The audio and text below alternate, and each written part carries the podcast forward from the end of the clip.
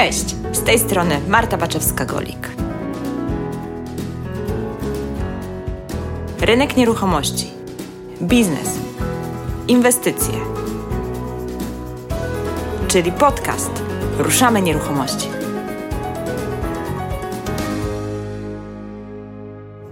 W maju 2019 po raz czwarty dostałam zaproszenie na spotkanie liderów nieruchomości od dom. Jest mi niezmiernie miło, że portal od 4 lat o mnie pamięta, bo te spotkania są naprawdę bardzo inspirujące i zorganizowane na wysokim poziomie. Co roku spotkania odbywają się pod jakimś takim hasłem przewodnim. I tym razem było to hasło, które do mnie szczególnie przemawia. Design Thinking. Od wielu lat poszukuję swojej niszy na rynku nieruchomości. Nie chcę prowadzić kolejnego biura, których jest setki na rynku. Kiedy podjęłam decyzję o tworzeniu własnej agencji nieruchomości, szukałam rozwiązań nietuzinkowych na rynku. W sumie nie było wtedy trudno, bo cokolwiek zrobiłam lepiej, ładniej, to się wyróżniało. Ponieważ w tamtym czasie agencje nieruchomości naprawdę bardzo mało uwagi poświęcały nowym technologiom, ładniejszym prezentacjom. I pamiętam dokładnie, kiedy wprowadzałam spacery wirtualne do swoich ofert, to takich spacerów wirtualnych nie było jeszcze nawet w Google Street View. Dopiero powoli, powoli zaczynali wychodzić na ulicę fotografowie z Google. Oni mieli często takie koszulki fotograf Google i powoli zaczynał się nowy wirtualny świat tworzony przez mapy Google. Cokolwiek wtedy zrobiłam, było nowością i się wyróżniało.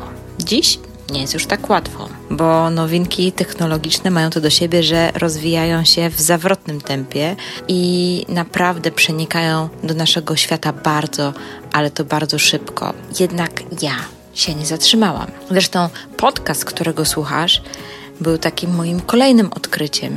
Pierwszy odcinek podcastu nagrałam jesienią 2015 roku i powiem szczerze, że musiałam ludziom dookoła mnie nagminnie tłumaczyć, co to w ogóle jest podcast. Podcast? E? Pod co?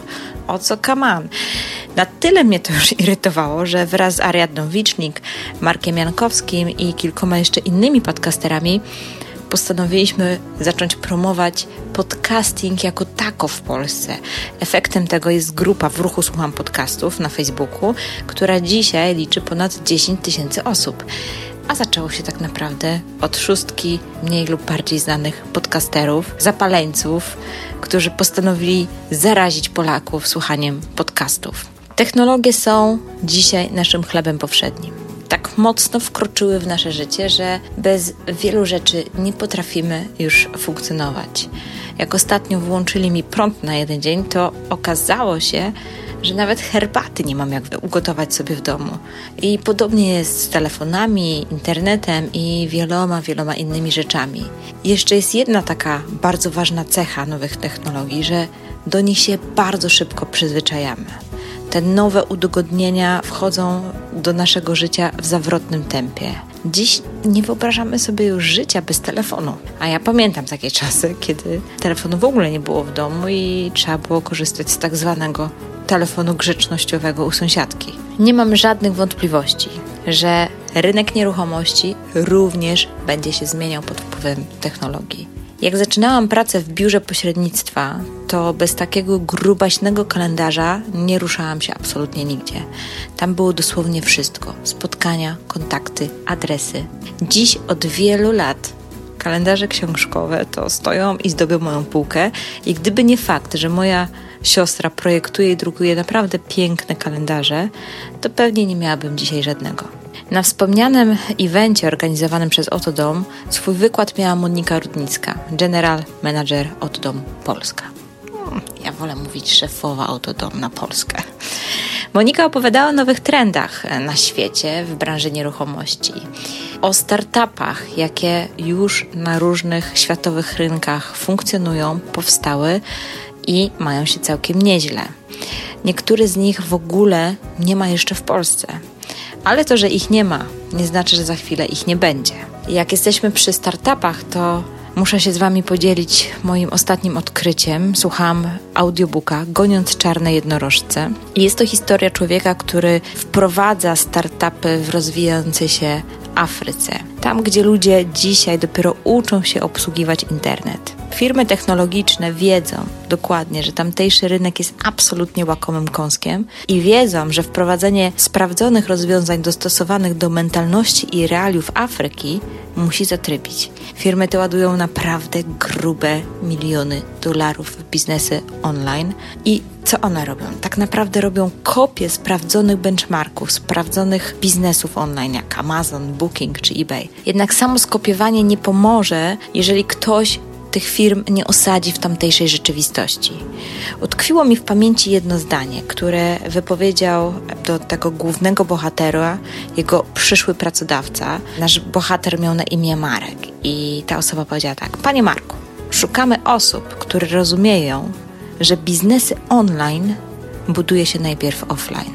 Myślę, że nasza branża wcześniej czy później przeniesie się do świata online już w dużej mierze dzisiaj funkcjonuje w wirtualnej rzeczywistości, ale tylko ten, kto odkryje sposób na budowę biznesu online w oparciu o mocne filary naszej branży w świecie offline, zgarnie większość tortu wraz z tą najpiękniejszą wisienką z samej góry. I jestem bardzo ciekawa, kto to pierwszy będzie. Czy to będzie jakaś nasza polska sieć, nasza tutaj rodzima, czy jednak ktoś z zewnątrz? ktoś, kto przetarł już szlaki na innym rynku. Posłuchaj naszej rozmowy z Moniką o nowych formach biznesu w branży nieruchomości, które mocno weszły w świat online. Jestem ciekawa, co o tym myślisz, ale mam nadzieję, że będziemy mieli okazję o tym porozmawiać gdzieś na blogu, być może na Facebooku. Słuchajcie, ze mną jest Monika Marudnicka, szefowa Otodom Polska, także bardzo miło, że znowu znalazłaś czas, żeby przyjść do mnie, przyjechać specjalnie. Ja bardzo dziękuję za zaproszenie. Bardzo Wam Dla mnie to jest spotkania. w ogóle mega fajne. A zaprosiłam Ciebie Moniko e, głównie po to, żebyśmy pogadały dzisiaj o takich trendach w branży nieruchomości. Co się dzieje, jak technologia e, wpływa na branżę i nie mam tu na myśli technologii budowlanej, bo to mhm. nie o tym będziemy rozmawiać. Dzięki, Spokojnie, nie, nie będę Cię wypytywać o nowe, tam nie wiem, jakieś moduły, mm, porotermy, jakieś inne dziwne rzeczy, nie. Ale technologia IT jakby może wpłynąć na naszą branżę. No i tak sobie pomyślałam, zresztą byliśmy niedawno na spotkaniu liderów. Mhm. Kolejna super impreza, tak by the way. Dziękuję bardzo. Naprawdę, zawsze jest wszystko dopięte na ostatni guzik, jestem pod wrażeniem. Jaka miła promocja. tak, tak. No, no, no, szczerze mówię, nie, nie, nie, to nie jest wazelina, nie, nie, nie, absolutnie nie. Szczera, szczera prawda. Super impreza. I ta impreza była pod hasłem technologii, nowych trendów, designu, takiego myślenia przyszłościowego. I miałaś bardzo ciekawy wykład, który mnie bardzo zainspirował do myślenia o tym, w którym kierunku tak naprawdę to wszystko podąża. I tak sobie pomyślałam, że to jest świetny temat na podcast, żebyśmy mogły właśnie porozmawiać mhm. o tym, o tych właśnie różnych newsach ze świata tak naprawdę, które już gdzieś tam na innych rynkach funkcjonują, a u nas wcześniej czy później pewnie też zaczną. Dlatego super, że jesteś. Cieszę się, dziękuję jeszcze raz za zaproszenie. Monika, mówiłaś o różnego rodzaju startupach. Wiem, że e, konferencja była skierowana do branży nieruchomości. Tutaj w podcaście możemy sobie, w sensie do branży pośredników mhm. bardziej, tak? I, I tam się ograniczyliśmy do różnych modeli biznesowych, które związane są z biznesem pośrednictwa. Tu możemy sobie wyjść znacznie szerzej. I moje pierwsze pytanie jest takie do Ciebie, bo z racji tego, że no, jest to największy serwis, który reprezentujesz w Polsce, mhm. tak mi się wydaje, ale Myślę, że tak. Myślę, że tak. Nieruchomościowe na pewno. Nieruchomościowe na pewno, więc tak sobie pomyślałam, że na pewno śledzicie tam, co się dzieje w świecie i gdzieś tam pewnie planujecie implementować jakieś rzeczy do siebie być może, a może macie pomysł na jakieś stworzenie matki, córki lub kogokolwiek obok, bo to często takie duże firmy robią, więc jakbyśmy mogła powiedzieć, czy, czy wy jako oto dom jesteście teraz czymś mega mocno zainspirowani? Wiesz co, no przede wszystkim, tak jak ja prowadziłam tą moją prezentację, to co mówiłam, to mm, ten klient się przede wszystkim zmienia. I to chyba jest najważniejsze i w związku z tym wszystkie branże podlegają jakiejś tam ewolucji lub rewolucji. Bo to, co my zauważamy, że jakby i te technologie, i dostępność mediów społecznościowych, i sztuczna inteligencja, i też to, co mm, dosyć mocno mówiłam, czyli tak zwane permission, czyli to, że zmieniają się jakby podejścia do pewnych, do pewnych konwenansów, do pewnych schematów mm -hmm. funkcjonowania w ogóle człowieka. I tutaj mam na myśli, że kiedyś e, funkcjonowaliśmy tak, że właśnie ktoś kończył szkołę, następnie e, wynajmował mieszkanie, zakładał rodzinę, kupował mieszkanie, potem kupował lub budował dom, sadzał drzewo. Ten, ten, proces, ten proces przynajmniej w naszej głowie jest jeszcze trochę taki bajkowy i czasami nam się wydaje, a tak, tak ci klienci funkcjonują i ja w tym procesie jako pośrednik wchodzę w tym momencie albo w a tym momencie. Się zmieniło? Zmieniło się to, że e, jakby stosunek do posiadania się zmienił. E, I zdecydowanie zmienia się to posiadanie już nie jest takim jakby wyznacznikiem statusu, mhm. tylko tym wyznacznikiem statusu staje się doświadczanie. I nawet taka anegdota z przedwczoraj, moja córka zbierała sobie 1800 zł i mówi, że kupi sobie telefon za 1000 zł, jakiś tam sobie wypatrzyła, ona ma 8 lat. No i w sumie ja nawet wyraziłam na to zgodę, że mówię, no okej, okay, no jaki masz taki pomysł, bo ma starego jakiegoś tam grata rozmawiam z jej tatą, a, a Marcin mówi do mnie, nie, nie, to bez sensu, przecież to ona, niech ona wyda na jakieś doświadczenie, a nie na, a nie na ten telefon. A ja mówię, no ale ona doświadcza, bo ona de facto tym telefonem nagrywa na swój kanał YouTube'owy różne rzeczy. Więc to taka anegdota, ale jakby już wszyscy myślą gdzieś w tych kategoriach. I, I ten status to teraz jest właśnie, żeby być fit, żeby być zdrowym, żeby się dobrze odżywiać. Być wszędzie. Być wszędzie, tak, być dostępnym, żeby ten fear of missing out, czyli to FEMO, czyli po prostu, żeby nie przeoczyć niczego mm. istotnego. E, I wydaje mi się, że to, jeżeli tak, tak na to spojrzymy, no to w tym momencie samo posiadanie mieszkania jako posiadanie w tej takiej polskiej kulturze, ono się trochę już zaczyna dewaluować. I mhm. trochę inaczej do tych nieruchomości zaczynamy podchodzić. E, więc... E, A odczuwacie to bardzo mocno jakoś w portalu? Że na przykład Bardzo mocno, bardzo mocno nie, natomiast e, no, jak się, z której strony się nie spojrzy na statystyki, to wynajem rośnie dużo bardziej niż, niż sprzedaż. Hmm. I co więcej, my jesteśmy cały czas jeszcze w takim tradycyjnym streamie, jesteśmy w tym tradycyjnym nurcie, bo jakby pracujemy też w sumie z tradycyjnymi agentami. Tak. I ten rynek obsługujemy w sposób tradycyjny, natomiast jak patrzymy, jak to wygląda na innych rynkach, no to jest wysyp po prostu startupów, które próbują złamać e, ten model tradycyjny, gdzie właśnie są różne co-sharing na przykład, jakieś motywy, gdzie kilka osób wynajmuje jedno mieszkanie do praktycznie czterdziestki, tak? Więc to nie są tylko mieszkania studenckie, tylko już takie komuny się robią, tak? Jeden e, Loftium, mówiłam o tym, o tym, e, o tym biznesie, taki biznes, który powstał w Stanach e, jako mm, jakby przedłużenie Airbnb, znasz mm, Airbnb, oczywiście. oczywiście korzystasz, wyjeżdżasz i oni z kolei wynajmują, przygotowują domy pod wynajem, które mają taką część wydzieloną dla turystów. I ty możesz jako najemca wynająć to mieszkanie, e, czy nająć właściwie, prawidłowo, mhm. nająć to mieszkanie za dużo niższą opłatę, czyli na przykład dom w cenie mieszkania, e, natomiast musisz obsługiwać tą część związaną z, z udostępnieniem pokoju, czy jakiejś tam części tego domu e, dla Airbnb. I Airbnb jakąś sam stałą opłatę też z tego Ci jeszcze daje, więc to nie jest tak, że oni całą tą opłatę biorą. E, I ludzie się Masz na to godzą. Masz po prostu tańszy czynsz. Masz po prostu tańszy czynsz i może poznajesz całe, ludzi z całego świata. Te wszystkie sytuacje, kiedy ludzie wymieniają się mieszkaniami na czas wakacji. Tak. Znany Tobie Wojtek Kadula, myślę, że Wojtka kojarzysz, nasz e, koordynator z południa. On e, już od kilku lat, rok do roku, na dwa tygodnie zawsze w sierpniu wyjeżdża gdzieś w różne kraje, do różnych krajów świata i w tym czasie do, e, do, do Wieliczki do niego przyjeżdżają ludzie z, po prostu z, z innych no to krajów. moi znajomi teraz też taki, na taki pomysł padli, że stwierdzili, że chcą lato spędzać na wsi, a nie w mieście mhm. i na lato tutaj blisko w, na Koszubach znaleźli sobie jakiś domek na wynajem, a swoje mieszkanie w centrum Gdyni. Mhm udostępniają dla... dla no, właśnie... Masa znam ludzi, którzy mają też właśnie mieszkania poza um, Ale poza to jest alternatywa na tak zwane dacze, nie? Na tak. te domki. W ogóle super tak. pomysł. Po prostu tak. wjeżdżasz tutaj im się to zrównoważy po prostu koszt wynajęcia Więc na pewno, no, teraz mi tak e, właśnie przyszło do głowy, że na pewno te kwestie związane z jakby zmianą stylu bycia i że e, posiadanie już nie jest takie mm, jakby tym wyznacznikiem statusu, ale nawet zobaczmy to zmiana warunków pogodowych w Polsce. Samo to powoduje, że i te apartamenty w tych miejscach takich nadmorskich to jest też zupełnie nowy temat, świeży temat może, tak? tak? To jest po prostu jak grzyby po deszczu. E, to, że rozwijają się właśnie te, te, te dacze, jak to nazwałaś, mm, czyli jakieś tak. działkowcy, ale w takiej wersji luks. E, no to to są na pewno wszystkie tematy, które one będą po prostu no, coraz bardziej dynamicznie się rozwijały, ale w którym kierunku no, nie ma szklanej kuli. Na pewno to, co... e, to, co... Jestem ciekawa, czy nam się rynek najmu tak wyspecjalizuje, jak na przykład w Niemczech, nie? że tam mhm. tak naprawdę mm, są duży, duzi e, inwestorzy, mhm. z reguły to są fundusze inwestycyjne, mhm. które mają mhm. całe budynki na wynajem. Czy pójdziemy aż w taką profesjonalizację tych usług, mhm. czy jednak, wiesz, będzie to jednak ciągle, że od prywatnych osób, małe i tak dalej, i tak dalej. Bo jak patrzę, co się dzieje z apartamentami, no to już jest naprawdę cała, cała masa firm, które zarządza naprawdę bardzo dużym portfelem tych e, nieruchomości. Ja teraz na przykład mam w swojej ofercie na sprzedaż taką e, spółkę, to mam ponad 200 apartamentów. Mhm. Część jest pod najmie, część jest w jakichś tam takich innych zasadach, mhm. ale w sensie takim, że to jest jedna firma, która zarządza takim dużym portfolio. Mhm. Znaczy ja myślę, że to będzie tak samo u nas się zmieniało, jak się zmienia na zachodzie. No, są jakieś tam niuanse związane z profilem w ogóle typowego Polaka i też takim trochę kombinowaniem czasami i jakimś takim szukaniem oszczędności w różnych miejscach, więc pewnie to będzie miało nasz taki lokalny koloryt, mm. ale te duże firmy i takie duże, jakby nawet koncerny można powiedzieć, które się będą tym zajmowały, to jest jak najbardziej e, temat, który się będzie rozwijał i teraz on z kolei da rynek na kolejne spółki współpracujące tak. sprzątające, e, pralnie, no przeróżne sieć przeróżne cała usługi. Tak, usług, które są dookoła tego. E, ja pamiętam, że kilka lat temu rozmawiałam z jednym z takich deweloperów, który właśnie budował taki e, hotel budynek do, do, do takiego wynajmu.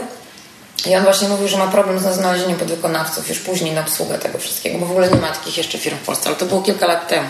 Tak. Ja teraz nie wiem, jak to wygląda, tego przyznam szczerze, że nie śledzę, więc yy, szczegółów nie powiem, ale wtedy właśnie zdałam sobie sprawę, może jaka to jest gigantyczna branża, ile tam tak naprawdę może się pojawić yy, ciekawych graczy i, i jak to się może dalej rozwijać.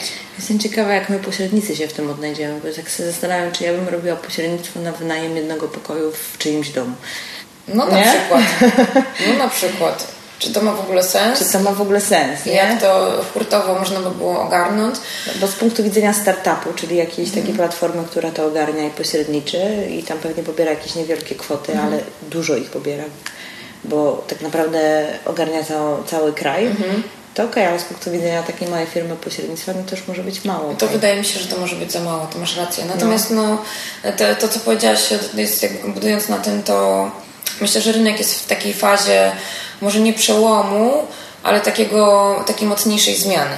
Bo ja też mówiłam e, i powtórzę to, że jak sobie tego nie zanalizuję, to tak ogromne pieniądze są jednak na tym rynku zaangażowane, że ciężko jest ten rynek zakłócić w taki dramatyczny sposób, bo mamy tutaj takie dwa wymiary. Jeden to jest wymiar e, wielkości transakcji i częstotliwości tej transakcji i w zależności od tego, e, gdzie znajdziemy się w tym układzie, bo możemy być właściwie w czterech, w czterech miejscach, to tak łatwo albo trudno ten rynek zakłócić. Przy częstych transakcjach drobnych, tak jak Uber czy, czy tego typu właśnie rozwiązania, no to to jest proste, tak? No bo to mhm. są małe, małe ryzyko. Mhm. Małe ryzyko, często chcemy sobie coś ułatwić, tak? tak? Natomiast w przypadku tych dużych transakcji, e, które są rzadko wykonywane, to i klient jest skłonny raz na kilka lat przejść przez ścieżkę zdrowia, czyli też niekoniecznie szuka jakichś innowacji, tylko raczej bezpieczeństwa, jest w stanie się poświęcić, poświęcić na to czas, bo to nie jest co chwilę, mhm. a też pieniądze są tak dużo zaangażowane, że ryzykowanie z nowymi modelami nie zawsze jest mu po drodze. Tak. Natomiast w przypadku wynajmów na pewno to są trochę mniejsze pieniądze, czasami z punktu widzenia przynajmniej wynajmującego. Jest troszkę inna ta transakcja, inne prowizje też wchodzą w grę. Więc jakby ten rynek na pewno będzie szybciej zakłócalny. I my też jako portal dostajemy autentycznie często zapytania, Przychodzą do nas startupy z prośbą o finansowanie. Już nie mówię o Todom, tylko o Naspersie, naszym właścicielu. Pytając się i robiąc takie prezentacje dla inwestorów, czy jesteśmy zainteresowani zainwestowaniem w taki model właśnie, gdzie ktoś centralnie obsługuje na przykład najem krótkoterminowy, mm -hmm. średnioterminowy, e, gdzie ten no agent... Nie jesteście zainteresowani? Nie jesteśmy. Powiem, że nie jesteśmy właśnie ze względu na to, że czy bardzo często się z nimi spotykamy, mm -hmm. bo to jest u nas Ciekawe. potencjalna też konkurencja, jeżeli oni wejdą na rynek.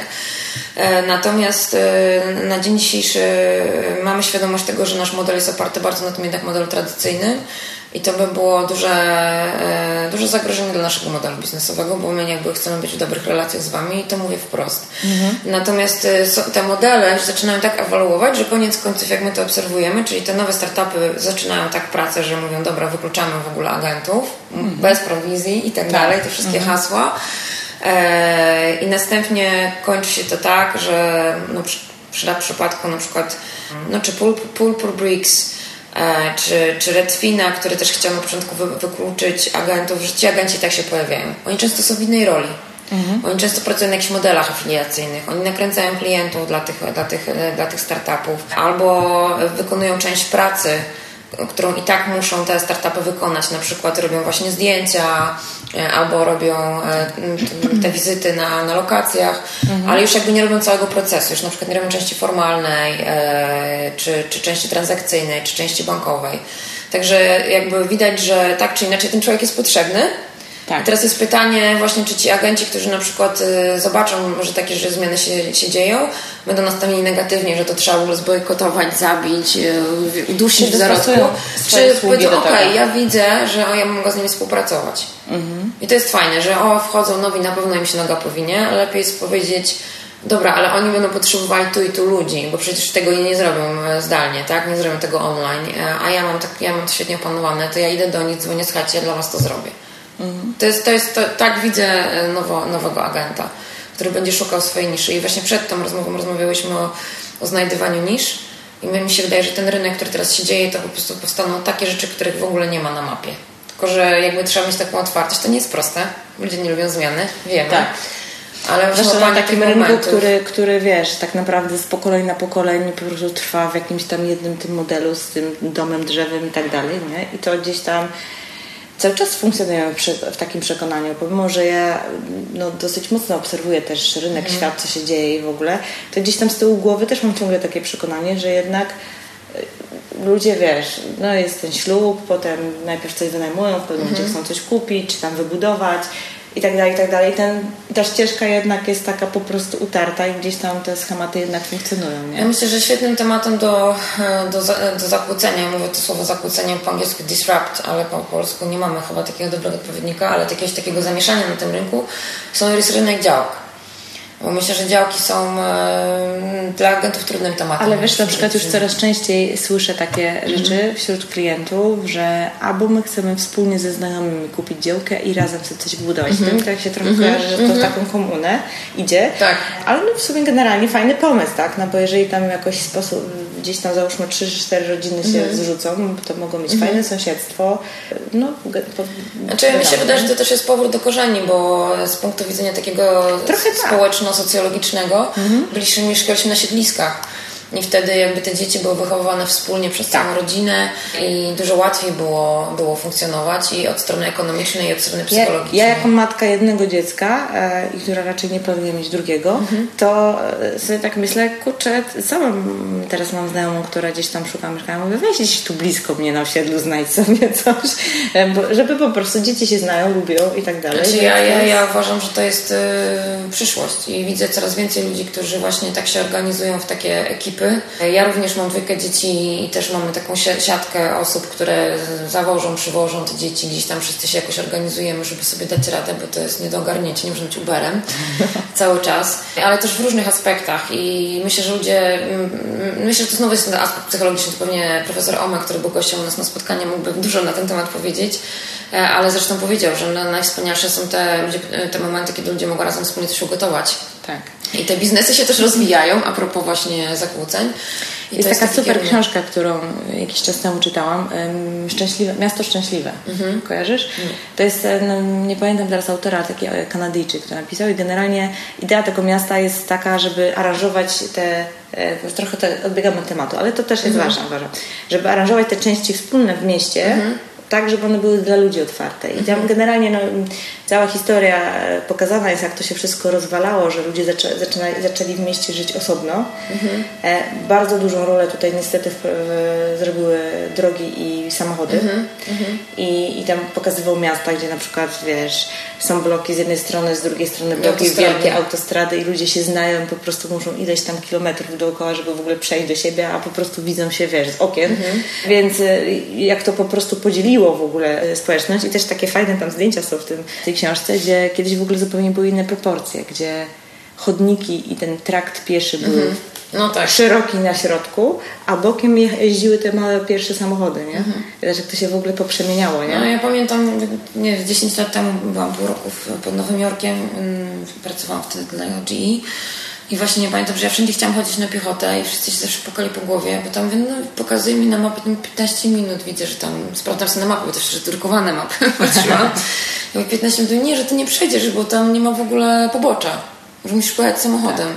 Ja mówię, ale to jest 15 minut, ja w ogóle nie mogę uwierzyć i wszędzie wszyscy się poruszali samochodami, ale myślę, że to plus y, diametralny rozwój tych y, wszelkich, wszelkich ekranów y, powoduje, że ludzie po prostu mają tego dosyć i generalnie jest potrzebny detoks. Ja uważam, że człowiek w ogóle się obroni w tym, bo, bo inaczej by zginął, gdyby tylko siedział tak. przed tymi ekranami. Jest taka, taka ewolucyjna jednak, ewolucyjny odwrót od tego ludzie poszukują tego, żeby właśnie być razem. Też te osiedla i te formy biznesu, tak. już jakby wracając do biznesu, które gdzieś tam to wspierają, e, myślę, że będą miały dużą przyszłość. Także te takie komuny, czy sposoby, wiesz, organizacji Łączenia, życia, no, tak. To jest... to może takie głupie słowo, a mm, jakoś źle się kojarzące. No, u nas ale... się źle kojarzy, tak, jakiegoś ale takie... wspólnego życia, tak? tak. E, I to już nie dotyczy tylko nieruchomości, ale też e, no, car sharing, carpooling, te wszystkie rzeczy, no, tak. no nie wiem, na polskich nas, przepraszam. Tak, ale, ale, generalnie tak, to, dzielenie tak, się, dzielenie, dzielenie się, się tak, do i, życia. I przez to jednak nawiązywanie jakichś tam kontaktów międzyludzkich i, i to, to jest chyba co, co będzie się działo. No ale wracając jakby do tych agentów, to też właśnie ciekawe, ciekawe, co mnie zainspirowało, to nie wiem, czy kojarzysz, pamiętasz, jak mówiłam o Redfinie na tej prezentacji to jest taki duży, właśnie e, bardzo duży już podmiot, oni tam zatrudniają 2000 ludzi. No i właśnie zatrudniają 2000 ludzi, to jest kluczowe, bo, bo oni na początku w ogóle chcieli pracować bez agentów, ale tylko się oprzeć technologię, czyli jakby bardzo mocno to zautomatyzować, sztuczną inteligencję wprowadzić i e, bardzo duże nakłady, bardzo duża inwestycja, dużo inwestorów, dużo pieniędzy w to poszło. Tam kilka lat się bujali, to się nie udało mm, i oni stwierdzili, dobrze, to w takim razie oni będą mieli pracowników etatowych, agentów. Mhm. Więc e, taki model sobie wymyślili, czyli to jest tak naprawdę korporacja, jest klasyczna korporacja, gdzie ludzie mają swoje pensje, mają swoje bonusy, benefity, wszystko co się z tymi, z tymi rzeczami wiąże. E, mają bonusy, które są zależne niekoniecznie od sprzedaży, ale również od, od, od, od satysfakcji klientów, czy innych wskaźników, które na dany moment dla firmy są ważne. No i oni faktycznie mają niesamowitą efektywność. I ta, ta, ta firma się mega rozwija e, i widać, że ten model im naprawdę świetnie zapracował, no ale oni z tych 2000 osób mają tak jak ja tam liczyłam, około 600 czy 500 informatyków. Także e, ładują, ładują, ładują statystyki, podpowiadanie. Wrzucę linki później do tych modeli, żebyście tak. mogli sobie popatrzeć, tak. bo fajnie sobie to poobserwować, bo to są naprawdę bo, bo, ta, bo ta sztuczna inteligencja też to, e, to, co mieliśmy na debacie, e, to tak naprawdę ona zastąpi pewne elementy to tak jak można tak. się mówić do fryzjera, tak? Czy tak. można się mówić tam w jakieś inne miejsce, czy, czy można ankietę wypełnić e, przez telefon, e, rozmawiając z botem, e, no to tak, to, no, to, to zastąpi te pewne takie tak. powtarzalne rzeczy, które ja Wam też nie dają wartości, tak? Teraz, teraz będziemy wprowadzać właśnie boty u siebie tam w dwóch markach, ale głównie, głównie do takiej mm, do takiego informowania klienta. Mhm. Gdzie ma zrobić, co ma zrobić. Tak. Rzeczy, które ci już nic nie dają, bo już tam tak. nic nowego nie powiesz. Żeby podtrzymać kontakt, mhm. nie wiem, zapisujesz się na naszą platformę ze szkoleniami, to zobacz tam, nie wiem, po kilku dniach zobacz, tym się interesujesz, to może to Cię zainteresować, mhm. to Cię podpowiedź, tego typu rzeczy, nie? Ale i tak pewnie nie obędzie się bez tysiąca wiadomości w messengerze i jakichś tam różnych komentarzy i tak dalej, to w ogóle nie ma opcji, nie? Mhm. Ale faktycznie można pewne rzeczy zautomatyzować, zwłaszcza te takie komunikacyjne procesy, które są powtarzalne. Mhm. Takie, no, w standardzie. Aczkolwiek jak dzwoni na infalinię i nie mogę się dostać w ciągu tam pierwszych 30 sekund do człowieka, to mnie No tak, zawsze, to, to zero nie zawsze działa już teraz, nie? No, Wiesz, no, nie działa zero, żeby się połączyć z konsultantem. No właśnie. E, ja miałam taką sytuację, że właśnie mówiłam się do fryzjera e, Jean-Louis David, nie wiem, nie jest lokowanie, bo nic nie dostaję z tego, ale, ale pamiętam, że właśnie e, ta konsultantka wirtualna pyta mnie się, czyli bot, jak mogę Pani pomóc? A ja mówię, chciałabym powiedzieć, porozmawiać z żywym człowiekiem, a ona to mówi, rozumiem, że nie chce Pani ze mną rozmawiać. Pamiętam, że przykro mi się zrobiło, że uraziłam. I to było takie, że się aż zapętliłyśmy w tym e, ja z botem. E, a muszę powiedzieć, że mamy bardzo dobrą w ogóle tą, tą, tą, tą, wirtualną asystentkę. Natomiast e, no, klienci i w ogóle ludzie E, tak jak badania pokazują, e, zawsze, myślę, że w przyszłości również mogą się zmienić proporcje, będą się dzielili na, na, skrajnie na takich, którzy zawsze wszystko chcą zrobić sami i na takich, co wszystko delegują. I są pomiędzy jeszcze dwie grupy, które tam w którymś momencie sobie pomoc znajdują. I myślę, że, że w przypadku wielu usług, ale też agencyjnych, no to widać tych klientów Tak. Czyli są tacy, którzy zaczynają wyszukiwać sami, albo sami na przykład umieszczają mieszkanie, sobie robić zdjęcia, różne rzeczy robią i koniec końców już jak nawet mają tego klienta, to czasami mogą się zwrócić do agenta, bo jednak chcą mieć pewność tej transakcji, żeby wszystko sprawdzić i tak dalej. Są tacy, którzy od razu mówią, Boże, nie chcę nic z tym do czynienia, zapraszam, podpisuję umowę, ja po prostu nie mam na to czasu tak. i wierzę Pani, ufam tak. Pani w 100%. Tak.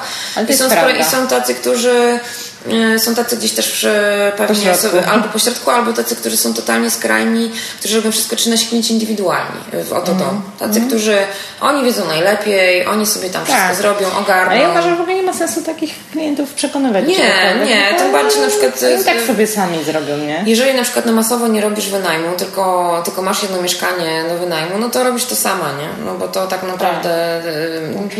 No chyba, że wiesz, kupujesz z założeniem takim, że po prostu to ma być twoja przez Tak, rozpłata kapitału tak. i po prostu nie chcesz się tym zajmować, mhm. nie? No. Nie, no oczywiście, także to, to mówię, to są różne sytuacje, więc...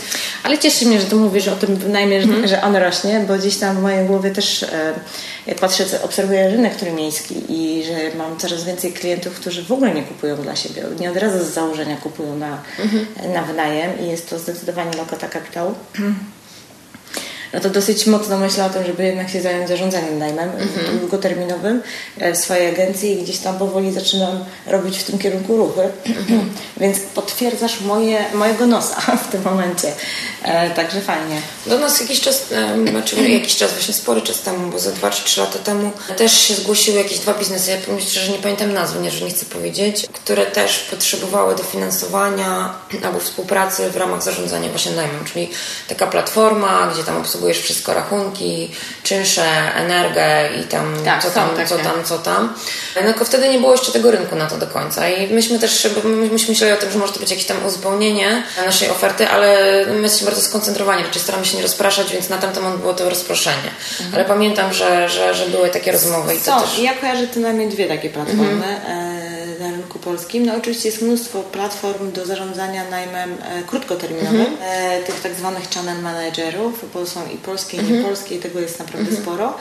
Natomiast e, do najmu długoterminowego to kojarzę w sumie dwie tylko mhm. takie platformy, ale faktycznie one tam dobrze rozliczają, nie? Że, że można tam... To jest, I tutaj mówimy właśnie znowu, bo zaczęliśmy od tej technologii, że, że bez tego się nie obędzie. Nie, że wydaje mi się, że to po prostu tylko to jest tak jakby technologia w służbie człowieka, jakby takie hasło z plakatu, a że nie technologia zastąpi człowieka. Czyli jakby technologia zdejmuje te rzeczy, które są powtarzalne, które e, można zautomatyzować i po prostu zwiększyć efektywność no, tej mi się wydaje, że my też inaczej już chcemy w ogóle funkcjonować i żyć. My się nie chcemy zajmować takimi, nazwijmy to, przyziemnymi rzeczami, tak? Mhm. E, robieniem mm, regularnie rozliczeń w tabelce, w Excelu, mhm prądu, wody, czegoś tam, bo mam na przykład dwa mieszkania czy trzy i to muszę robić. chcemy zajmować relacjami. Tak, my się chcemy mm. zajmować innym rzeczom, bo albo jesteśmy zabiegani mm. pracujemy i to jest w ogóle, mm. nie mam na to czasu, albo po prostu tak, tak mi się wydaje, że coraz częściej wybieramy, e, no nazwijmy to z naszego punktu widzenia bardziej jakościowy styl życia, albo mhm. jakościowy czas, tak? Że ja coś mogę zrobić, pojechać z rodziną, z przyjaciółmi się spotkać, nie wiem, mhm byłaś na wakacje, a nie siedzieć i po prostu zastanawiać się, ile kosztuje metr sześcienny wody i mhm. ile kto zużył i czy mhm. pojadę i tam sprawdzę liczniki mhm. i tak mhm. dalej. I mi się wydaje, że coraz częściej będziemy chcieli takie tego typu rzeczy gdzieś tam wydelegować, mhm. żeby ktoś za nas to zrobił. Mhm. Jeszcze z takich trendów, e, które zauważyłam, bo też mówiłyśmy o tej specjalizacji, e, to mówiłam na tej prezentacji i teraz właśnie też mogę o tym powiedzieć, jest ten model Purple Bricks. I oni to jest taki klasyczny model, gdzie oni mówią, że nie pobierają e, prowizji, tylko mają stałą opłatę. Mhm. I ta opłata jest płacona niezależnie od sukcesu, czyli płacona jest na początku. Załóżmy, że jest to 1000 funtów, bo oni głównie w Stanach, e, w UK, przepraszam, funkcjonują, za jakby obsługę transakcji ale może się to mieszkanie nie sprzedać, tak? Że to jest jakieś takie ryzyko. Natomiast to, co jest ciekawe, bo jakby zaczęłam od tego, ale chcę dojść do, do czegoś Oni innego. pobierają z góry po prostu. Tak, pobierają z góry. E, jakby na tym też budują swoją przewagę konkurencyjną, że oni mówią do rynku, mówią do klientów, my nie, my, my nie pobieramy prowizji, tak, nie zdzieramy prowizji. E, jak to wiesz, to często jest tak, że to jest takie w kontrze do, do tego, co robią agenci. E, krzywdzące, ale no, no, no, tak, tak się te firmy ustawiają. Ale ważniejsze jest w tym wszystkim to, że oni mają właśnie inny też model, bo oni też mają jakby mm, czy agentów, czy pracowników, już ten model, jak oni tam się rozliczają, to, to nie wiem, ale mają wyspecjalizowane, czyli jest cały sztab ludzi, który zajmuje się zdjęciami, jest cały sztab ludzi, który się zajmuje kwestiami formalnymi, jest cały sztab ludzi, który się zajmuje e, tylko i wyłącznie jakimś tam w ogóle doradzaniem, tak, czy, czy jakąś taką kwestią wyboru, na przykład mieszkania, czy kwestią finansowania, więc mają takie um, wertykalne specjalizacje i klient, który sprzedaje czy kupuje, jakby pracuje z całym tym takim zespołem projektowym, tak? Mhm. który jest złożony z ekspertów w danej dziedzinie. I wyobrażam sobie, że w takim modelu ten ekspert, który robi zdjęcia, gdzie on tylko zdjęciami się zajmuje, nic więcej, jest po prostu fotografem, mm. no na pewno będzie lepszy robił zdjęcia niż agent, który robi wszystko od A do Z. Tak. Oczywiście może być agent, który ma, jest, jego konikiem są zdjęcia i też będzie bardzo dobry, ja nie, nie wątpię, no ale jednak nie można być dobrym we wszystkim. I w tym momencie te takie zespoły, które pracują z klientem, to też jest ciekawy model. Nie wiem, czy to się da tak przenieść na wprost i to ja myślę, trzeba że, policzyć, myślę, ale... że, że, że niektóre rzeczy jak najbardziej, nie? Bo na przykład wczoraj rozmawiałam z jednym z agentem gdzieś tam, z którym robimy wspólnie transakcje. Mhm. I to jest człowiek, który ma wykształcenie i kompetencje budowlane. Mhm. On też sporo pracował mhm. w firmach budowlanych i tak dalej, więc i on mi mówi, że on tak naprawdę w ramach swojej usługi robi jeszcze ekspertyzę w ogóle techniczną nieruchomości, czegoś tam, czegoś tam jeszcze. No I dużo takich rzeczy, gdzie ja na przykład jak mam potrzebę klienta, to ja to zlecam na zewnątrz. Po prostu znajduję e, jakiegoś e, budowlańca, który przyjdzie i zrobi odbiór techniczny i tak dalej, no bo ja się na tym nie znam, mówmy się. Znaczy mam o tym jakieś pojęcie, ale nie takie, że jestem w stanie wydać jakąś taką fachową opinię, się pod nią jeszcze podpisać i, i dać na to gwarancję, nie? E, tego, co mówię. Więc i tak rozmawiamy, rozmawiamy, mówię, ja mówię, słuchaj, no ale to tak naprawdę w ogóle nie jest kompetencja pośrednika. Mhm. No przecież trudno teraz wymagać, żeby pośrednik był budowlańcem. No I znał się po prostu na, na takich bardzo mhm. technicznych rzeczach, nie? Więc ja myślę, że jak najbardziej budowanie takiego e, zespołu współpracy tak takie siatki. Takie siatki, nie? Mhm. Myślę, że to jak najbardziej ma sens. Nie? Myślę, że niektóre agencje już też to robią tak, tak naturalnie, mm, tak jak obserwuję, tak, no. że mają tam już duży zespół, te większe agencje, tak? I są ludzie, którzy robią zdjęcia, są ludzie, którzy zajmują się kwestią finansowania, są ludzie, którzy zajmują się sprawdzeniem stanu prawnego, a agent głównie skupia się na tej relacji z klientem, badaniem jego potrzeb, y, jeżdżeniem z nim ewentualnie albo no, jakby... Tak, wczoraj, wczoraj prowadziłam webinar i tak właśnie mówiliśmy o pośrednictwie, ktoś tam mi zadał pytanie, za co tak naprawdę jest ta prowizja. Nie? I tak ja mhm. sobie tak siedzę i tak sobie myślę, tak naprawdę to ona jest za to, że, że właśnie tak jak y, opowiadałam na początku temu klientowi, a nie, chyba nie opowiadamy w podcaście, to myśmy rozmawiali przed rozmową. Mhm. Miałam spotkanie, to tylko tak szybko powiem, miałam spotkanie z klientem, który mi powierzył duży taki temat deweloperski na sprzedaż tylko dlatego, że tak naprawdę od ręki byłam w stanie mu wymienić, komu mogę tą ofertę zaprezentować mm-hmm. i sprzedać i gdzie mam jakie kontakty. I tak sobie myślę, że właśnie chyba głównie za to pobieram pieniądze, mm-hmm. to, że po prostu wiem, gdzie, z czym i do kogo pójść, mm-hmm. żeby popchnąć temat do przodu. Mhm. I oczywiście jest tych czynności tam jeszcze oferta, tam ogłoszenie, że przygotowanie, mhm. no to są tak, ale to jest tak jak wiesz, no nie wiem, no jak otwierasz firmę, to musisz mieć księgową. No to po prostu bierzesz tą księgową, ona ci robi te faktury, nie? Yes. Więc tak samo, nie wiem, chcesz sprzedać nieruchomość, no to musisz zrobić ofertę, zrobić ogłoszenie, zrobić zdjęcie i je ogłosić, tak? No i albo weźmiesz kogoś, kto ci zrobi dla ciebie, albo zrobisz to sam, nie? Mhm. Ale to, to, to wartością dla tą agenta takiego, który już chodzi trochę po rynku, jest to, że po prostu no, ma tą sieć swoich kontaktów. No ale to już mówimy o renomie, nie? Jakby ty masz swoją markę, swoją renomę, to też jest inaczej, bo jakby jesteś z polecenia ten klient, z tego co pamiętam, trafił do Ciebie. Tak, tak. Więc to jest też jakby też yy, jest to zaufanie, nie? Bo wiadomo, tak. że wszystkie badania pokazują, że z polecenia jest naj, najbardziej skuteczną metodą reklamy i w tym momencie jakby to też mm, in, trochę na inny masz punkt startu. Natomiast zakładam, że te, yy, te osoby, które nie mają tej renomy, albo te dopiero mm. zaczynają swój biznes, yy, to właśnie ta transparentność, przynajmniej żeby uspokoić tego klienta, co on mu oferuje, tak. I to, to jest ważne, bo ten klient jakby właśnie nie ma tego, może nie mieć tego poczucia, że ten ktoś zna się na swoim fachu, bo nie jest z polecenia, że dostarczy mu tych klientów, czy dostarczy mu tych tak, potencjalnych zainteresowanych. Tak, ale dzisiaj jest tak łatwo zbudować sobie autorytet, E, I to mi się tak wydaje, że jesteś w tym dobra. Jak ktoś bardzo by chce, to zrobi to, nie? Wiesz co, różnie to bywa. Różnie to bywa, bo ja akurat zupełnie taki dodatkowy komentarz, ja prowadzę sesje coachingowe, różni ludzie do mnie przychodzą z różnymi tematami i czasami właśnie jak tak słucham, a ja jako coach nie mogę doradzać, ja mogę tylko zadawać pytania i czasami to aż mi się po prostu, bo oni mówią, że oni nie wiedzą, co oni mają zrobić, żeby właśnie się trochę ten swój biznes ruszyć, albo żeby co, że jak to. W ogóle ludzie nie wiedzą, naprawdę nie wiedzą, albo nie mają takiej smykałki, albo to nie jest ich domena, mhm. bo oni się bardziej koncentrują na wytwarzaniu czegoś, a już żeby o tym tak. powiedzieć światu, jest dla nich dużym ograniczeniem, nawet nie mają tej wyobraźni, nie mają tego doświadczenia. Ale to prawda, bo przecież ja też pracuję z masą, masą z wielką ilością ludzi, przy naszych szkoleniach z Martą i, i, i, widzę, jak bardzo, bardzo się koncentrują. I zresztą nawet nagrałyśmy jeden kurs taki bardziej biznesowy, mm odchodząc, bo ja w ogóle uważam, że nieruchomości to jest biznes, nie? I to jest coś, co bardzo jest pomijane przez osoby, które chcą wejść w tą branżę.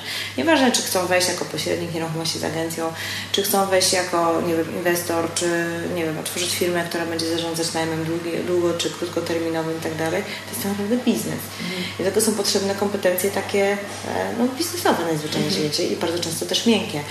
I, I bardzo często widzę, że zarówno pośrednicy, jak i właśnie takie osoby bardzo mocno koncentrują się na produkcie. To jest na zasadzie takie, nie wiem, ostatnio miałam wystąpienie na takiej konferencji związanej w ogóle z, z marketingiem online i mówiłam, jak przygotować dobry webinar. Mhm. No i oczywiście wszyscy zadają pytanie, ale jaka platforma? No taka, co robi webinary, koniec kropka, nie? Mhm. Obojętnie jaka, bo to nie o to mhm. chodzi. Bo platforma z czasem, jak już sobie gdzieś tam zrobisz x webinarów, to tak jak pamiętam, jak moje dziecko się urodziło i dostałam pierwszy wózek po mojej siostrze, nie? Pochodziłam z tym wózkiem pierwsze dwa miesiące, potem poszłam sobie kupić wózek, bo dokładnie wiedziałam, jaki chcę, mhm.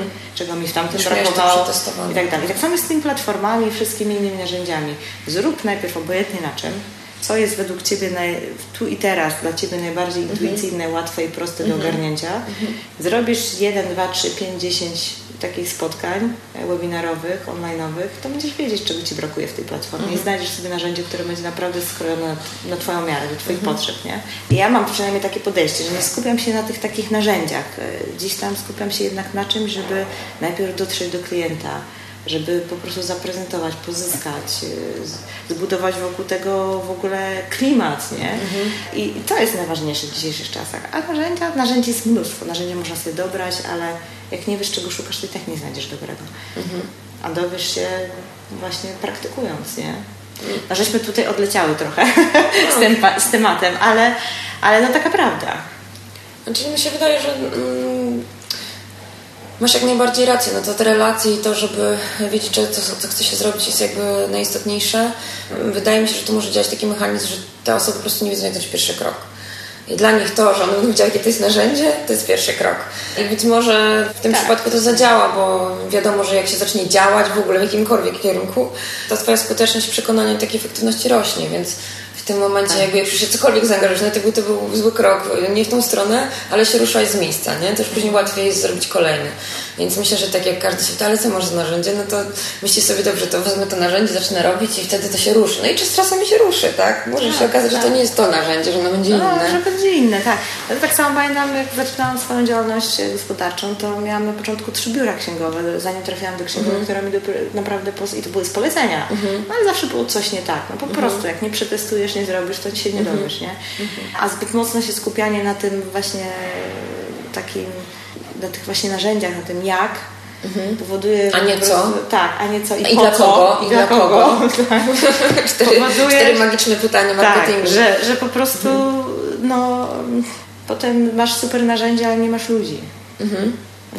Masz super produkt, a nie masz komu sprzedać.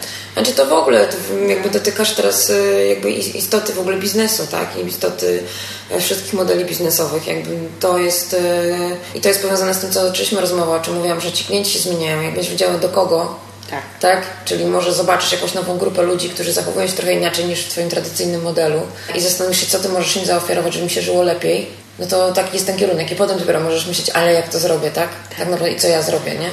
Więc... No właśnie, e, I to, to, a to jest kolejna ważna rzecz, która mhm. tutaj się świetnie z tym łączy, że biznes nie robimy dla siebie. Mhm. I to jest, mi się wydaje, taki dosyć ból wielu, wielu jeszcze agencji, ale nie tylko agencji. Ostatnio rozmawiałam, też yy, nagrywałam wywiad z dziewczyną, która e, pracowała u wielu, u kilku deweloperów w, i zarządzała wspólnotami. Czyli w tych spółkach takich tam, córkach, matkach, co tam zarządzają wspólnotami. I ja mówię, ty, jak to jest, że ci administratorzy to takie po prostu wszystko, gdzie nie pójdziesz do jakiejś administracji, no to po prostu to wszystko jest takie zapyziałe, takie wiesz, no, no widać, że tam po prostu to, to działa na zupełnie jeszcze innych zasadach. Ja chyba byłam w życiu tylko w jednej administracji, która była tak naprawdę fajnie na poziomie, widać było, że to było sensowne biuro i tak dalej. Zawsze są jakieś takie baraki, w ogóle wiesz, fajkami śmierdzi, jak wchodzisz, no taki klimat, nie? I, ale no może się już zmienia to wszystko, ale, i, i, ale jest coś takiego, nie? Że No gdzieś tam się ludzie zatrzymają i mam wrażenie, że jest sporo takich branż, gdzie gdzieś tam się zatrzymaliśmy w tym mentalnym i na siłę próbujemy ten, ten nasz stary model utrzymywać, podczas gdy, tak jak mówisz, klienci się zmienili, oczekiwania są inne, potrzeby są inne, a ty robisz biznes dla klientów, a nie dla siebie. No właśnie tutaj wci- wcisnę jeszcze jeden model. No Teraz mi przyszło, jak mówiłaś, to mi właśnie przyszło do głowy, że, że tym, którym najbardziej zależy na czasie, to dla nich właśnie ten, ten model, który jest, on ma wiele obliczy, ale, ale to takie najbardziej znane to jest e, Open Door. E, I oni, oni kupują mieszkania. Oni kupują mieszkania, oni tam powiedzmy leciutko podrasowują i następnie e, te mieszkania sprzedają już z zyskiem. I to jest no, jakby mm, super gwarancja i bezpieczeństwo to, co oni dają temu sprzedającemu. Czyli ten sprzedający nie chce się stresować, nie chce długo czekać, przede wszystkim zależy mu na czasie i na szybkim dostępie do gotówki. I taka grupa też ludzi jest. Oni mają taką potrzebę. Chcę teraz, tu i teraz sprzedać mieszkanie, tak? I chcę mieć to z głowy. Mogę sprzedać to poniżej, trochę poniżej ceny, tak? Bo ta wycena jest, jest mm, rynkowa, ale powiedzmy taka na granicy. Do tego oni jeszcze muszą tam zapłacić e, temu operatorowi, czyli Open Door nie wiem, załóżmy tam od 6 do 10% opłata jest startowa, więc, więc już jakby mają mniej z tej, z tej, z tej, z tej kwoty, e, ale oni mają pieniądze. Oni mogą, nie wiem, wyjechać do innego kraju, różne są sytuacje, tak? Mogą się przeprowadzić do, innej, do innego miasta i szybko to mieszkanie tak To naprawdę taki, kupować za gotówkę. taki dawny nasz skup mieszkań. Dokładnie, skup mieszkań, dokładnie, skup mieszkań. Oni, nie no, was 10 tysięcy e, mieszkań kupili e, w zeszłym roku, w 2018, więc to no, jest ogromny biznes i też to działa, tak? I też to działa. I tam jest taka z kolei fajna technologia, że mm, oni mają te mieszkania do oglądania bez agenta, czyli mają tam oczywiście jakiś monitoring, rejestrujesz się w aplikacji, podchodzisz z tą aplikacją pod dany adres, gdzie ta aplikacja ci tam zaprowadzi i następnie dostajesz po prostu kod, który wpisujesz na drzwiach i wchodzisz do tego domu i sobie ten dom oglądasz. Póki co im to jakoś funkcjonuje. Zastanawiam się, jak to by było w Polsce, ile są byłoby wyniesionych. Ale e, no w Stanach to funkcjonuje, funkcjonuje to dobrze i tutaj też widać, że... Wiesz, ale z drugiej strony naprawdę coraz więcej firm w krótkoterminowo robi self-check-in albo Tak. stawiam kluczyki. Jeżeli chodzi o takie, absolutnie, self-checking jak najbardziej. Tutaj oni to nazywają self-guided tours. I, i, i to- jakoś to działa. Ludzie nie wynoszą tych rzeczy, więc myślę, że... A z działkami jeszcze łatwiej. Tu mi się właśnie wydaje, że, że to, co, to, co widzieliśmy też na prezentacjach, że Tak, no to tutaj faktycznie... Można centralnie tak kierować tego klienta do działki. E, Tym bardziej, że właśnie słyszałam, jak rozmawiałam z jednym z agentów, że on mówił mi, że e, wiesz, jaki to jest problem z tym klientem, bo mm, on, on nawet czuje się trochę czasem niezręcznie, że ten agent z nim jedzie za to miasto. Że e, musi go wyciągnąć, on, nie, przecież on nie kupi tej działki, tak? A ro- rodzi się taka reguła jakby zobowiązania w tym momencie, bo ten agent go tam bierze, czy tam go kieruje ze sobą, nie wiem, różnie to tam bywa. Jadą tam gdzieś przez czasami jakieś wertepy, tam się ciągną, przyjeżdżają, no ten klient wychodzi, patrzy, no, no to nie to, nie? I to tak, a, mnie, a, dwie godziny jechali na przykład w jedną w drugą, tak? Więc może być taka sytuacja. No i właśnie ktoś mówi o takim psychologicznym mechanizmie, ten klient się bardzo źle z tym czuje. No już nie mówię, że agent y, ma, ma tego dosyć, ale, ale klient się z tym źle czuje, bo on czuje, że no on powinien, no, teraz już może kupić tą działkę, bo to nie jest tak, że tam, nie wiem, 15 minut się dojedzie gdzieś tam e, na terenie miasta, tylko, tylko jest bardzo długa podróż i jeszcze, e, że tak powiem, przydałby się kalosze. Więc e, tak o tym wcześniej nie pomyślałam, a przypomniało mi się, że kupowałam działkę, Boże, z 7-8 lat temu i dokładnie tak było, że jeździłam z tym agentem i normalnie mówiłam mu, Niech pan mi powie na miarę, ja sobie tam obierzę tą okolicę, bo to już bez sensu, że pan ze mną tam jeździł, no bo to, aż, bo to wymaga czasu, trzeba sobie tę działkę poczuć, że tak człowiek się dziwnie czuje, bo ten nagle na ciebie patrzy i tam stoi na tej górce, a ty tak byś chciała tak popatrzeć na, na, na kierunki tutaj, gdzie słońce i czy to ten klimat jest i tak człowiek się niezręcznie wręcz czuje w tym czasami, więc y, te wszystkie aplikacje, które pokierowują już klienta do działki, mm, tak, plus drony, y, to tak myślę, naprawdę rozwiązuje ten temat w ogóle już obsługi takiej. Myślę, że z działkami to w ogóle nie ma żadnego problemu. Mm. To fajnie funkcjonuje. Nawiguj, tak? Oni się nazywają? Nawiguj. Tak, mhm. oni naprawdę fajny mają ten system od, od kilku lat to widzę, że mhm. rozwijają i to cały mhm. czas fajnie działa, także myślę, że, że super, nie? Słuchaj, ale wiesz, wiem o co chciałam zapytać. Czy zauważyliście u siebie tam w Otodomie zwiększoną ilość takich inwestycji deweloperskich, bo wy też deweloperów przecież obsługujecie, tak, tytułem... no, no jak najbardziej. Znaczy, tego jest masa, ale chociaż... chodzi mi o konkretne inwestycje, mhm. takie, gdzie są te takie prywatne akademiki, e, tego typu rzeczy. Wiesz co, to jest bardzo dobre pytanie, nie mam na nie odpowiedzi. Mhm. Dlatego, że e, aż takiej analizy nie przeprowadzaliśmy e, szczegółowej, jeżeli chodzi o w ogóle, co to są za budynki, do czego one mają służyć. Ten temat deweloperski u nas bardzo mocno za, zaczął się rozwijać i powiem szczerze, że to jest taki moment, kiedy mamy go dopiero na tapecie. Jak okay. jeszcze nie mamy jeszcze wniosków, zbieramy dane. Okay. E, więc w różnych układach E, analizujemy. Faktycznie przybywa nam tego masę. E, mamy, mamy bar- tych deweloperów też można podzielić na kilka, na kilka grup, ale tacy skrajni to właśnie są duży deweloperzy znani na rynku, którzy mają masę tych inwestycji i którzy nas traktują jako kolejny kanał do promowania swoich, e, swoich inwestycji, uzupełniający bym tak to nazwała. Mhm. No i mamy bardzo mało deweloperów, właśnie często prywatnych inwestorów, ludzi, którzy mają jakąś tam działaczkę, budują jakąś plombę i już są deweloperami. To ci to w ogóle jest, jesteśmy zasypani nim. Bardzo dużo mamy tych deweloperów w małych miastach i właśnie my chyba w nich się w ogóle specjalizujemy. W ogóle jakoś tak się wydarzyło to. Mm, więc y, jestem zaskoczona, ile mamy takich pojedynczych, jednoinwestycyjnych deweloperów, którzy po prostu to tylko spółki celowe, nie? Mhm. One są budowane, te, te, te inwestycje kończą się. No i tutaj na pewno ta mm, wiarygodność tego dewelopera jest różna. Ja sama mam znajomych, którzy mają dwie restauracje w którym mieście, nie powiem nazwy, bo nie chcę im robić antyreklamy.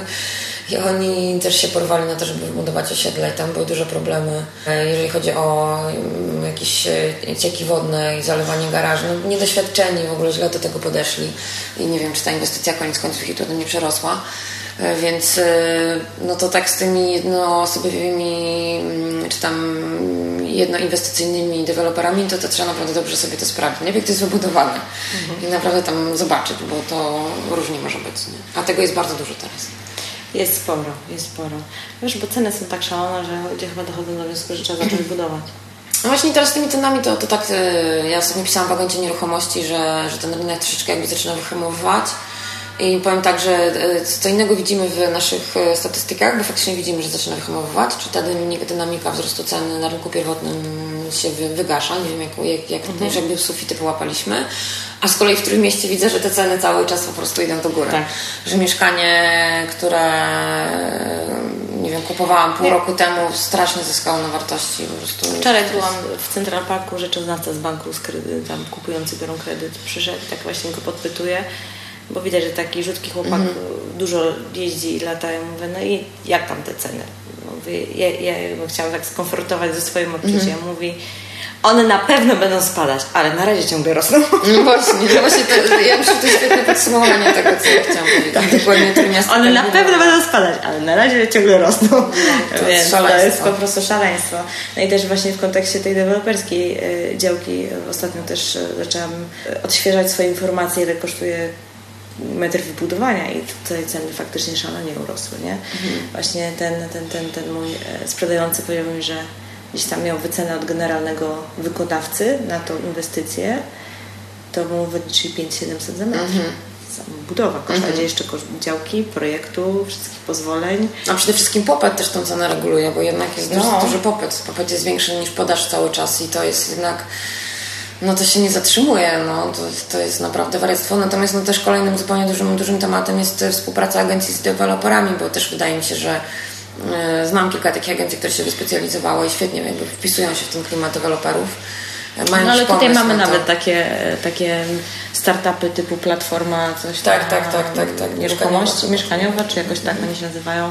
Czy jeszcze jest ta baza nieruchomości, czy e-baza nieruchomości, mm -hmm. to to jest ewidentne połączenie deweloperów y, z, z, pośrednikami. Tak, ale też jakby sam model pośrednika też musi się trochę zmienić, tego pośrednika, który chce pracować z deweloperem, bo nas deweloperzy też informują o tym, że jakby standardy pracy niektórych agencji nie pozwalają na nawiązanie współpracy. Jakby taka powtarzalność, pewna jakaś standaryzacja procesów. Deweloper to jest inny trochę podmiot, nie? Tak. I on jednak jest taką spółką, duże pieniądze zaangażowane, dużo ludzi często tam pracuje, oni zupełnie już inaczej pracują. I w tym momencie ta agencja też musi mieć jakby takie przebiegi i tak być dopasowana i jakby skoordynowana z tym deweloperem. I to wymaga pewnego przygotowania i faktycznie takiej koncentracji, wydaje mi się, wydaje mi się, że tylko na rynku deweloperskim. Także wiem, że czasami się do nas zgłaszają deweloperzy, zdarzyły mi się jakieś takie pojedyncze przypadki, którzy się pytali, czy możemy polecić jakąś agencję do współpracy, bo oni mają problem ze znalezieniem. Teraz, a to było kilka lat temu, teraz to już jest inaczej, bo teraz to nie sprzedają na pniu, więc e, tak. pewnie aż tam te agencje takie nie są potrzebne, ale myślę, że jak będzie ten moment, co ten Pan mówił, że te ceny na pewno spadną e, i na pewno ten, ten popyt się trochę wyciszy, no to wtedy będzie taki moment, kiedy oni znowu będą chcieli rozszerzyć swoje kanały sprzedaży i, i myślę, że, że wtedy znowu będą szukali partnerów wśród agentów. Super, Monika, dzięki wielkie. Ja również dziękuję, bardzo mi się poproszę Cię o te linki do tych wszystkich rzeczy, o których mówiliśmy. No, to ja to wszystko zamieszczę w opisie i będziecie mogli sobie zobaczyć. Dziękuję bardzo. Jestem bardzo ciekawa, kto słuchając naszej rozmowy wpadł na jakiś genialny pomysł. Genialny pomysł wprowadzenia swojej firmy do świata online, a może właśnie Cię olśniło i właśnie wpadłeś na nowy pomysł biznesowy. Jeżeli tylko masz odwagę rozpocząć dyskusję lub podzielić się swoim pomysłem, swoimi przemyśleniami, to bardzo zachęcam do komentowania na blogu lub na Facebooku tego odcinka. Myślę, że to może być bardzo, ale to bardzo ciekawa dyskusja. Ja sama uwielbiam dyskutować i zastanawiać się nad tym, w którą stronę to wszystko będzie podążać. A być może prowadzisz w jakiś sposób innowacyjny już teraz swoją firmę, swoją agencję nieruchomości albo w branży nieruchomości jakiś masz swój własny patent. Koniecznie napisz do mnie, być może omówimy to w kolejnym odcinku. Być może umówimy się po prostu na nagranie odcinka. Jeżeli Twoje innowacyjne rozwiązanie jest naprawdę ciekawe, to ja bardzo chętnie o tym opowiem naszym słuchaczom. Wraz z Tobą oczywiście. Także miej odwagę, napisz do mnie na maila infomałpa ruszamy nieruchomości.pl. No cóż, czekam naprawdę na Wasze komentarze z taką lekką niecierpliwością. I pamiętaj też, że na stronie www.ruszamnieruchomości.pl jak klikniesz w podcast, tam na zaraz się otwiera taki wielki banner, na którym możesz zostawić e, swojego maila. Jest tam okienko do pozostawienia kontaktu. Otrzymasz ode mnie dostęp do skryptu, do niektórych odcinków już trochę takich starszych, ale przede wszystkim będziesz na bieżąco otrzymywać ode mnie wszystkie informacje na temat tego, co nowego w podcaście lub co nowego robię razem z Martą Smith w ramach projektu Dwie Marty. Bo prawda jest taka, że co chwilę robimy coś ciekawego związanego z nieruchomością nieruchomościami. Już niedługo będą nowe webinary, także jeżeli jesteś zainteresowany, zainteresowana rozwijaniem swojej wiedzy na temat rynku nieruchomości, to zachęcam Cię do zapisania się do mojego newslettera. Wówczas trafią do Ciebie wszystkie informacje, nie tylko te, które się dzieją w podcaście, ale również te, które wydarzają się w ramach mojego projektu Dwie Marty, jaki prowadzę z Martą Smith. Cieszę się naprawdę, bardzo się cieszę, że jesteś. Dzięki wielkie za to, że słuchasz, za to, że komentujesz, za to, że do mnie piszesz i cóż mogę więcej powiedzieć na zakończenie. Chyba tradycyjne. Do usłyszenia niebawem.